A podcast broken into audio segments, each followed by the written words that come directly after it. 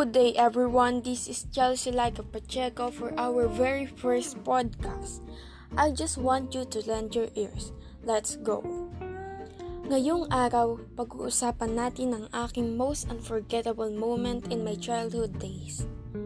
Lahat tayo ay may kanya-kanyang sandali na kahit kailan ay hindi natin malilimutan.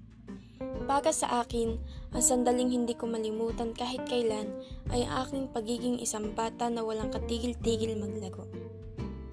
Sobrang hilig ko maglaro noon. Lahat ng laro ay alam ko, maging panlalaki man yan na pambabae.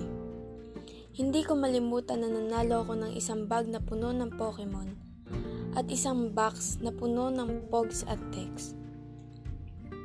Napakababaw kong iisipin pero yun ang lubos na nagpapasaya sa akin noon. Nagawa ko yon dahil siguro I work hard for it. It's an achievement for me before.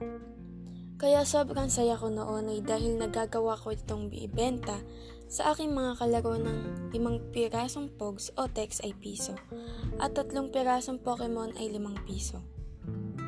At ang perang iyon na pinambibili ko ng aking merienda, paminsan-minsan nanlilibre pa ako.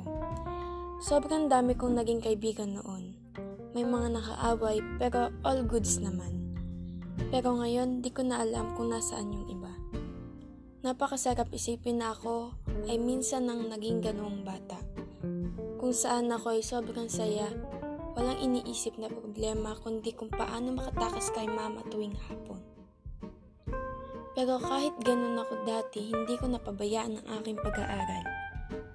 Kay sarap alalahanin ang mga nakaraan at kung irereduman ang buhay ko, yun at yun pa rin ang gagawin ko dahil yun ang nagbigay ngiti sa aking mga labi at yun ay naging isang daan kung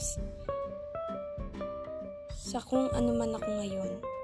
So yeah, thank you for lending your ears just to listen in my podcast.